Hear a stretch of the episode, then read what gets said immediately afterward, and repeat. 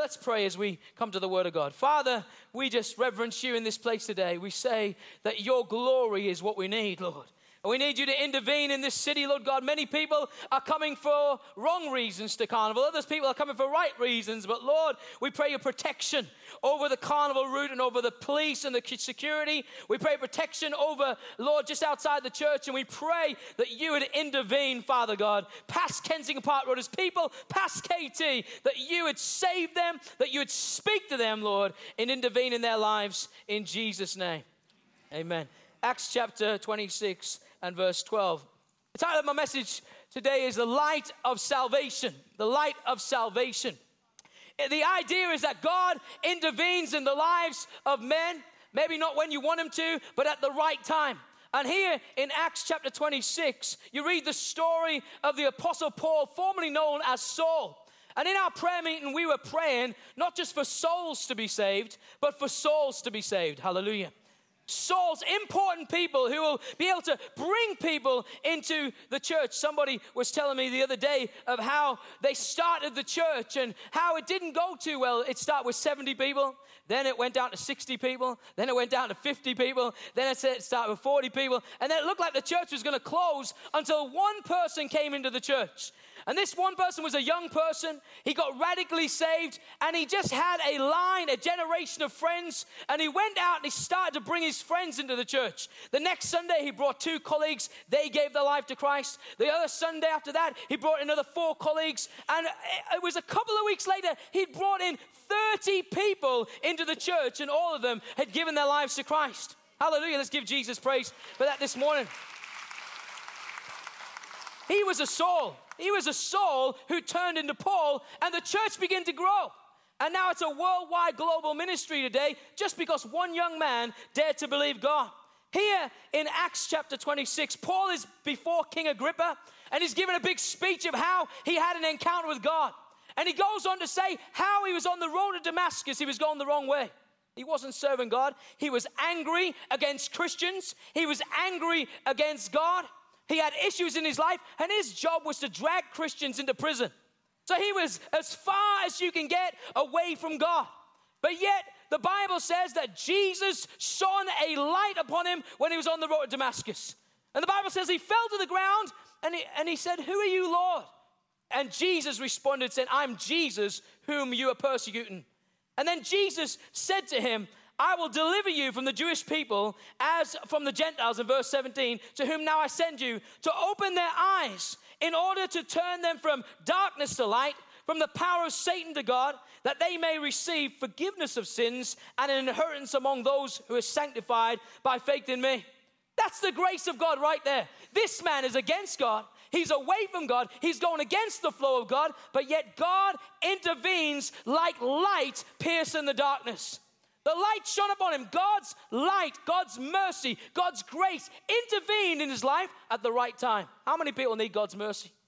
We need God's grace. We need God's light to shine in our lives. I remember when we started the carnival uh, and we'd invite Tough Talk to come in, into KT and we'd have concerts on Monday, not just on Sunday, in the church, and we'd have a car park concert outside.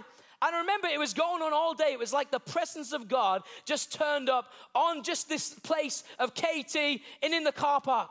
There was crowds of people outside, crowds of people inside. Tough Talk preached the gospel in here. 30 people responded to God. We were just like, wow, it's awesome. They went outside, they preached the gospel, and another group of people responded to God. And we just kept doing this. They preached three or four times. And at nine o'clock at night, as you can expect, after the carnival, they call it the carnival after party. Anybody join the after party today? After party at carnival, people drinking, binge drinking, and they decided to join the after party of KT. Well, they didn't know that that was all about light. It wasn't about darkness at all. It was about the light of salvation. And tough talk at nine o'clock at night, tired, maybe in their physical body, we dragged them out, say, preach one more time. And I remember this woman, she was drunk. She was swearing and she was just jumping up and down like this. And then light pierced the darkness of her soul. She burst into tears. And when Tough Talk said, Who wants to re- receive Jesus? she was the first one who lifted their hand and we prayed with her right there, gave her a Bible. Hallelujah. For me, that's what carnival is about. Carnival, Yeah, people are celebrating the flesh. There's many good things like culture. I know there's a Grenadian corner where some of the Grenadians our church kind of group together. I know there's many other West Indians that celebrating some good stuff, but we also know there's been bad stuff in the past. Whatever the motive of people coming to carnival, it's my prayer that God pierces the darkness of their lives that God intervenes in their lives, just like He intervened in the life of Paul here on the road to Damascus. And Paul said, Our job as a church is to intervene in the darkness. Now, I've got hope. I've got hope for Manchester United. Hallelujah. And every morning, I put the newspaper on on the internet, and, and for some reason, I don't have the sport of my favorites. Maybe I should switch that uh, over, but I have to go on the news report first. And as you go on the news report, you can be bombarded with all this darkness, this bad news murder, rape, immigrants dying. I mean, I was discussing with Toy the other day are they migrants dying or are we not concerned about them? It seems like 14 people got killed down there in the plane crash, and everybody was like, oh my days, there was a plane crash in Sussex. Oh, 100 people, 100 migrants died in the Mediterranean the other day. We're not bothered about that. And what happens to us? We were bombarded with this darkness all the time. And yet, it, seems to desensitize us. We seem to lose our hope. I want to tell you this morning that the light of God is stronger than the darkness. God's light is stronger than the darkness. In the beginning, there was darkness over the face of the whole land, and the Bible said that God spoke, Let there be light, and there was light. So there may be darkness in your life this morning. One of my family members called me last night. I was preparing this message, and he's gone through a tremendously tough time. He didn't tell me what it was on. It was on Facebook, and I just said to him, I just thought, Are you happy? I haven't talked to him in six months. I said, Are you happy? The text came back. He's gone through one of the worst times in his life. And I thought, my God, I prayed for him right on the spot. And I said, God, I pray you'll intervene in his life because he needs you right now in the midst of darkness. Light shines in the darkness. The Bible says in 1 John 5, 1 John 1, verse 5, God is light. In him there is no darkness at all. Do you need light today? The Bible says Jesus is the light of the world. In John 12, verse 46, Jesus said, I have come as a light to the world. Whoever believes in me should not abide in darkness. That word darkness in the Greek is the word skotia, and it means deep darkness, sin. It means moral depravity, gloom. I don't know if you were around for the London riots. This is the only thing I can describe as deep darkness. I was out staring in my road in Northolt, not expecting there's going to be any problem. But as I stared out, teenagers walked up and down my street, and it reminded me when I was a child looking for opportunities for evangelism. I mean, not evangelism, for vandalism, sorry. Thank God I've been changed from darkness to light. Hallelujah. But at that time, it was just a fun thing to do. It seemed that during the London riots, it was something demonically inspired. Like darkness hit the whole of London at that time. And I remember feeling fear and anxiety. People fear that on a, feel that on a regular basis. And God has called us to shine our gospel torch into the world. John's Gospel, chapter 8 and verse 12, Jesus said, I am the light of the world. I am the light. Jesus is here to shine his light. And how does he shine his light? He shines his light through you and me in our daily walk, in our character, in our good works. In 2 Corinthians 4, verse 6, it says that the light of God has shone into our hearts. Before that, the first two verses, 4 and 5, it talks about a veil of blindness being on our lives before we were Christians. Like poor Saul, he was blinded, he was away from God. And then suddenly the Bible says, when one turns to the Lord, the veil is taken away. And it goes on to say in verse 6 that the light of God shone into our hearts. And we were, and the, we were revealed, Christ, Christ was revealed to us. How many people have received the light of God into their hearts? How did you begin to feel when the light of God? When light comes, hope comes. I remember I was stay, stay at my grandparents when I was a young child, and my granddad was in the Indian Army, and he had this leopard on the door. As you go in the door, this leopard on the door. And then the house smelled of Indian spice because my nana, she was fully fully Indian, and they would make curries. That was their favorite dish. You know, Indian, Indian curry is the English people's favorite dish eh, nationally. And I would smell this curry and I would hear it was a foreign place to me.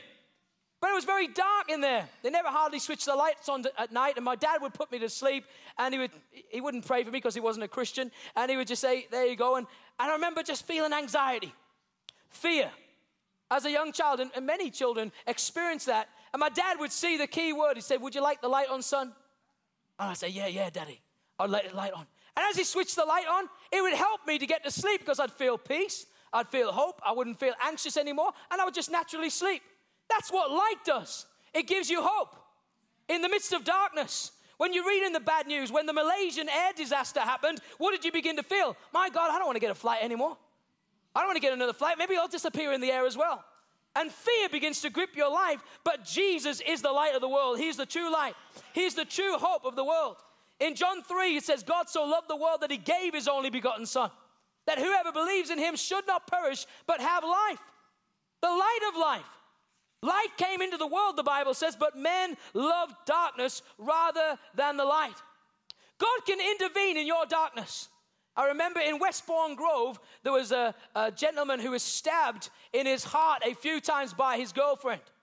And one of our satellite pastors was telling me the story. I don't know, when you listen to, to this story, suddenly you think, my, that is the norm sometimes in London. In, a, in any area, it shouldn't be. We're, we're called to make a difference, but you hear this story, and she was walking past, and there was a party or a wake, I think they call it, and the satellite pastor just went up and had a conversation with the, the lady who was there. And, and said, What's going on? And she began to just tell, tell her about how her brother had been stabbed by his girlfriend and they were kind of mourning. She began to preach the gospel and shine some light. She put her arm around her and comforted her. And as they conversed, the lady invited her back to the house, the family home, and said, Listen, will you come and pray for our family? Will you come and preach about Jesus and our, one of the satellite pastors had the opportunity to preach under 50 people the hope of salvation and pray with people in the middle of Westbourne Grove to receive Jesus their Lord and Savior. How are you shining your light? The Bible says in Matthew's Gospel 5, verse 13 to 16, that we are the light of the world. Jesus said, You are the light of the world, a city on a hill that cannot be hidden. Neither do we light our lamps and put it under a bowl. We put it on a lampstand that it gives light to all in the house. So let your good works shine before men that they may see your good deeds and glorify your Father who is in heaven.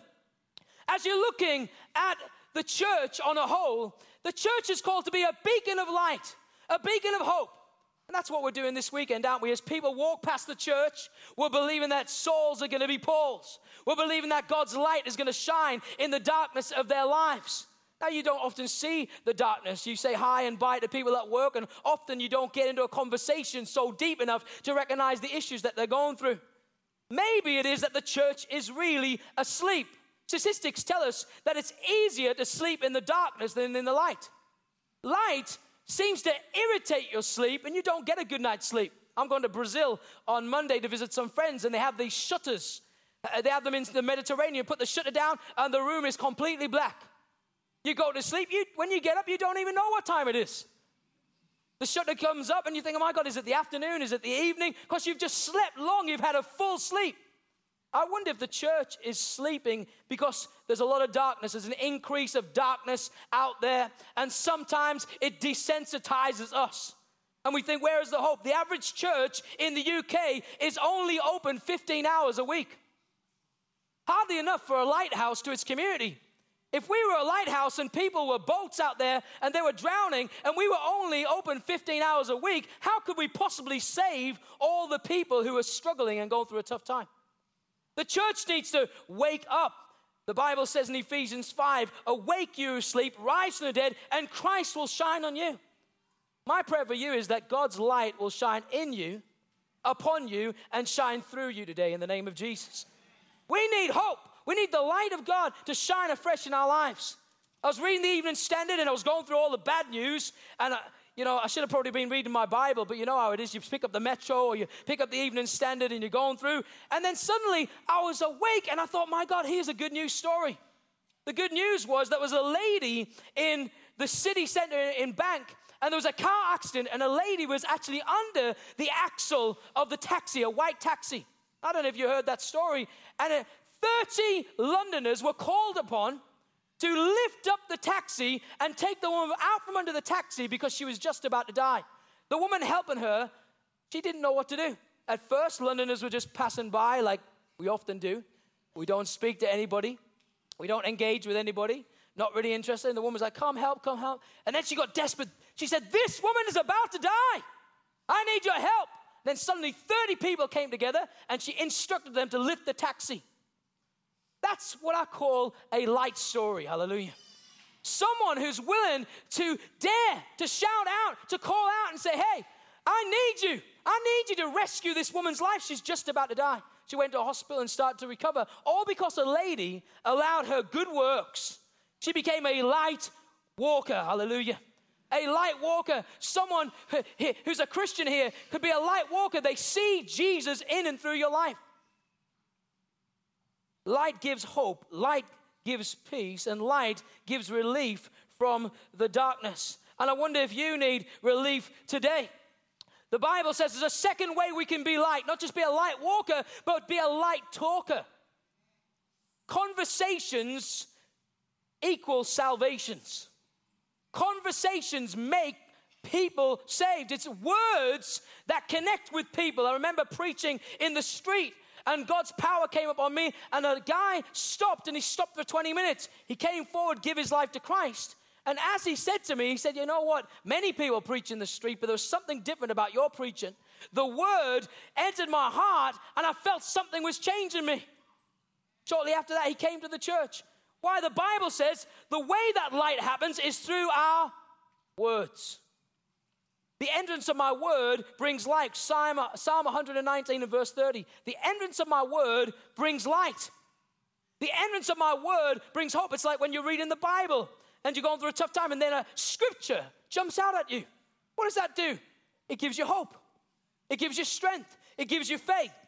But you as a Christian, if you as a Christian need that, that how much more do other people? People don't have the light. People are in darkness. They don't have a Bible. They don't even know Jesus. And yet you have Jesus and you have His Word. Uh, and yet it's a challenge to share that Word. We're celebrating 100 years of Elim this year. And how did Elim start? Elim started in healing revivals. God's presence visited Wales, and they said in the articles that it was like the light of God covered the whole of Wales, meaning the glory of God. Jesus began to shine his light of hope right across Wales, and people, 100,000 people, were reported as giving their lives to Christ during the Welsh revival of 1904.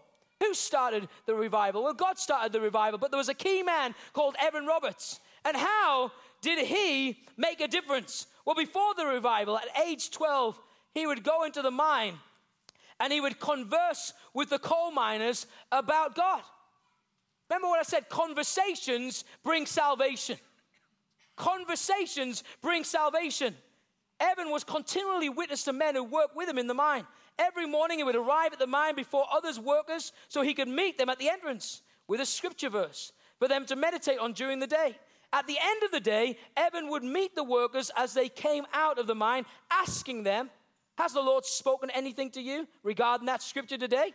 Once the revival was started at the chapel, the coal miners were one of the first to become saved and give their lives to Christ. And they could frequently be heard singing hymns to God and praising God in the mine. Now, why did these miners get saved? Why did they get saved in the revival? Because somebody was conversing with them, Evan Roberts, on a daily basis, giving them scriptures, interacting with them, connecting with them. It's the Word of God that lights up people's soul. In John's gospel, when Jesus said, I am the light of the world, in John 8, verse 12, there was a woman caught in adultery. I mean, in the very act of adultery. She wasn't just caught, she was caught in the very act of adultery. We don't know where the guy went to. They only dragged the woman in, fr- in the front of Jesus.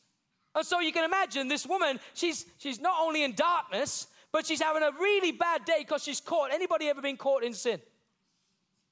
I know I, used to, I was caught thieving, lying, telling the truth. I, I, took some money from my brother's money box, and my mom said, Who took it? I said, It wasn't me. It wasn't me. But you feel the guilt inside, don't you? You feel something happening. She was feeling guilty. It was her worst day. She should be stoned by the Jewish law.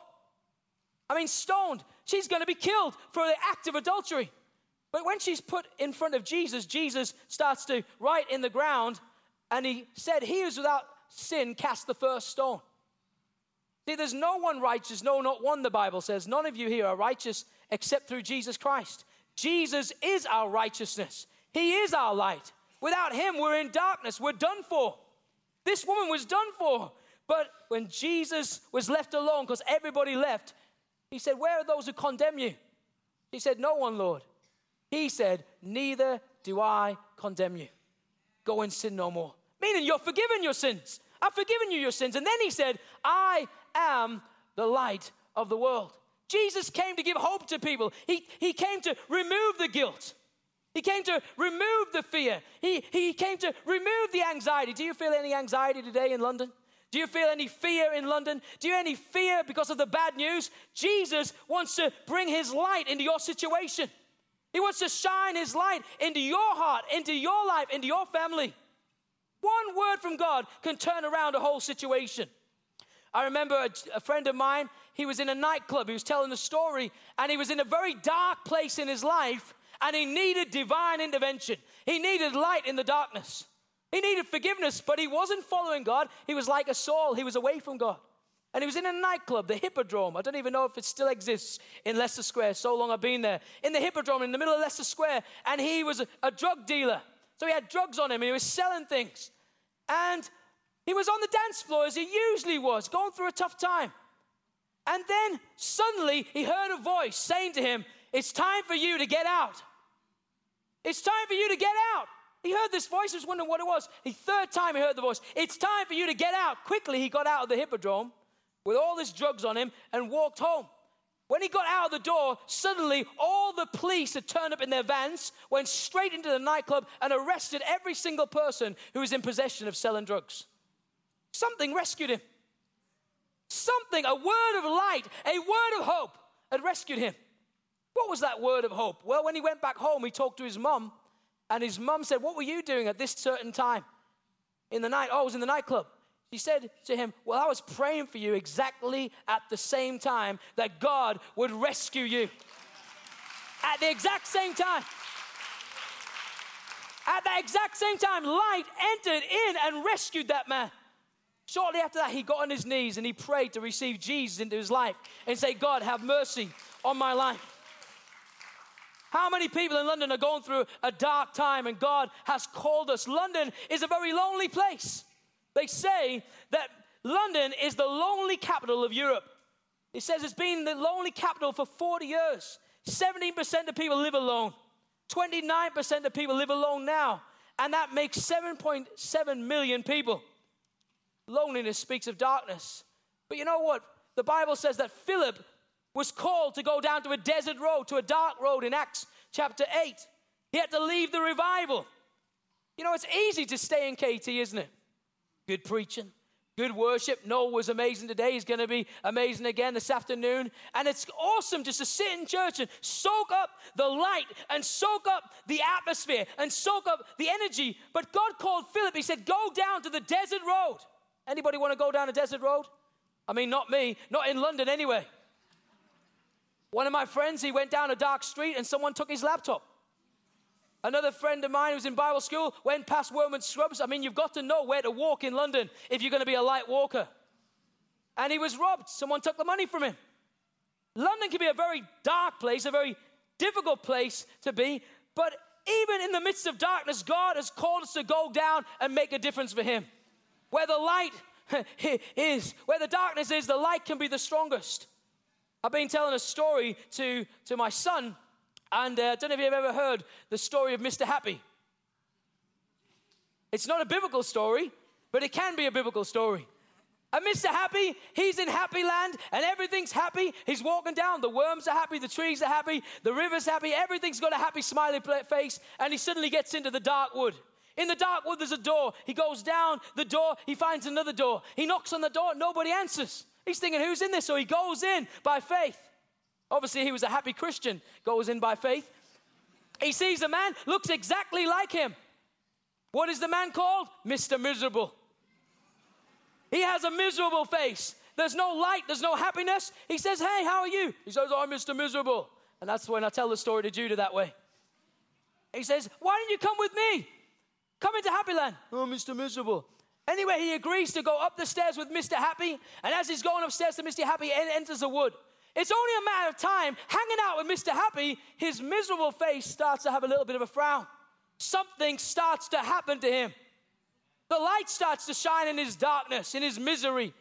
Then he goes along and he sees the worms and the countryside and the sun shining, everyone's smiling. Suddenly, a smile starts to happen on his face and he becomes happy to the point where he gets so happy he starts just belly laughing on the floor going ah and you see a picture of him and mr happy just falling on the floor being so happy i want to tell you today that's what god has called the church to be there's many people miserable, unhappy, lonely, in a dark place, and God has called you to shine gospel light. Hallelujah. The joy, Bruce mentioned it earlier the joy of salvation, the hope of salvation. And that's what we're believing God to do today, that He would shine in our hearts. 2 Corinthians chapter 4 and verse 6 says, The light of God has shone into our hearts. The light of hope. London needs hope. Notting Hill needs hope. You need hope. I need hope, especially when we're faced and bombarded with darkness on a regular basis. This man, this Ethiopian, as Philip begins to share the gospel with him, he's reading the scripture, but he doesn't know what it means. He's blinded. The Bible says when one turns to the Lord, the veil is taken away. And it's interesting that he's reading the scripture about Jesus in Isaiah 53. He was led like a lamb to the slaughter. He's reading the story of the cross. I mean, if you want an opportunity to witness to somebody, let them be reading Isaiah 53. I mean, that's the easiest. What are you reading? He says. He starts to engage in conversation with the Ethiopian. And he says, I'm reading the scripture, but I don't know what it means. There's a veil of blindness upon him. But suddenly, Philip, the Bible says, preaches who? Preaches Jesus to him. Preaches Jesus, the light of hope, the light of salvation. He starts to preach him. Jesus died for you. He is, he is the light of the world. And the Bible says in Luke's Gospel 23 that when Jesus died on the cross, darkness covered the earth. Darkness was there on the cross. And when Jesus gave up his spirit, even the centurion that was next to Jesus on the cross, he said, Surely this was the Son of God. There was an earthquake, and the veil of the temple was torn in two. What Jesus did for you and I, he became darkness that you would receive the light of his life. There was a divine exchange. He became sin with your sinfulness that we may be right with his righteousness. Jesus died your death and my death that we might receive his new life. The curtain was torn in two, so there's no separation right now between you and God. There's no separation between you and the light of God. God is light. Why? Because of what Jesus did on the cross. 2 Corinthians 5 says, In Christ, we're a new creation. Old things have gone and new things have come. Do you need something new in your spirit today? Do you need something new in your life? Do you need the light of God? This Ethiopian responded in an unusual way. He said, I need to be baptized. I mean, how many people come forward to receive Jesus and the first thing they say is, I need to get baptized? As Philip was preaching Jesus and the cross to this man, something supernatural happened in him. The Bible calls it being forgiven your sins. The Bible calls it being born again. Something supernatural. He saw that Jesus was Lord. He saw that Jesus was the Son of God. And his next sentence, he says, What hinders me from being baptized? He, Philip said, If you believe. He said straight away, I believe Jesus is the Son of God. How did he make the transition from not knowing to suddenly knowing? Because of one conversation. A conversation between him and Philip brought him to the point of belief where he knew that Jesus died for his sins and that he was forgiven. And that's why he said, You know what? I need to be baptized. How many of our friends right now need a conversation with you, but you're putting it off? You're putting it off because it's difficult. No one said it would be easy. The early church prayed a prayer and they said, Lord, grant to us that with all boldness we may speak your word. We need confidence. We need God's word. It's not any word, it's God's word. Remember, in the story of Philip and the Ethiopian eunuch, it was the Spirit of God that took a hold of Philip and caused him to engage with this man about the gospel. I want to challenge you because these conversations that God is calling us to have are light shining in the darkness. In your estates, in your communities, in your family, there is darkness, there's difficult situations. So God has called you as a Christian to shine your light through your lifestyle, through being a light walker, and through being a light talker. Engage with people about the gospel by asking questions. I like to bow our heads in prayer right now. i like the team to come back. Maybe this morning you're in this place today and we're going to pray, and you need God's light to shine in your life today. You need God to intervene in your life, not just in the carnival, but you need God to intervene in your family. You need God to intervene in your future. There's a poem here I'd like to read. And in a few minutes, if you're in this place today and you've never received Christ, you don't know the light. You don't know his forgiveness. In fact, instead of forgiveness, there's fear.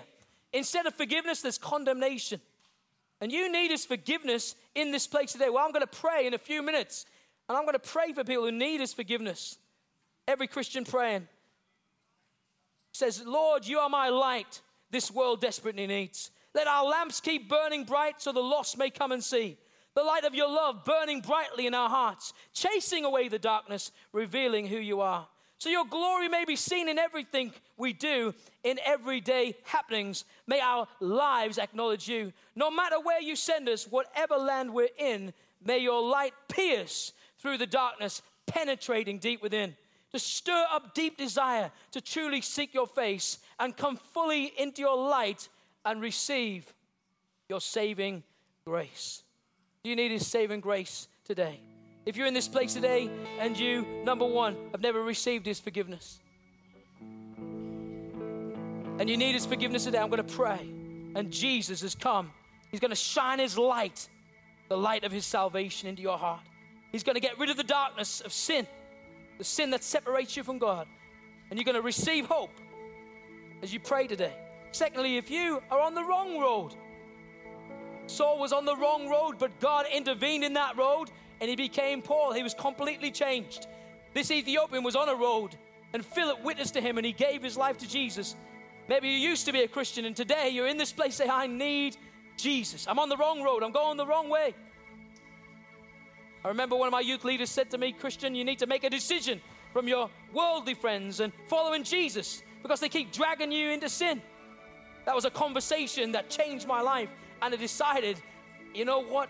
I'm going to follow Jesus. I'm going to move forward with God. I know I want to do what God's called me to do. And you're in this place saying you need His forgiveness. I'm going to pray a prayer here today. And if you're in this place and you need His forgiveness, I want you to lift your hand in a few minutes. If you want His forgiveness, I'm going to pray with you. I'm only going to pray for people who lift their hands. But pray this prayer in your own heart. Say, Lord Jesus, I come before you right now and I need your light to shine on my life. My light is full of darkness. I need your forgiveness. Come and forgive me of all my sins. I believe you died on the cross. I believe you rose again on the third day. I believe that you're the light of the world. And this day I choose to follow you. Be the Lord of my life from this moment onwards. Thank you, Lord, for saving me.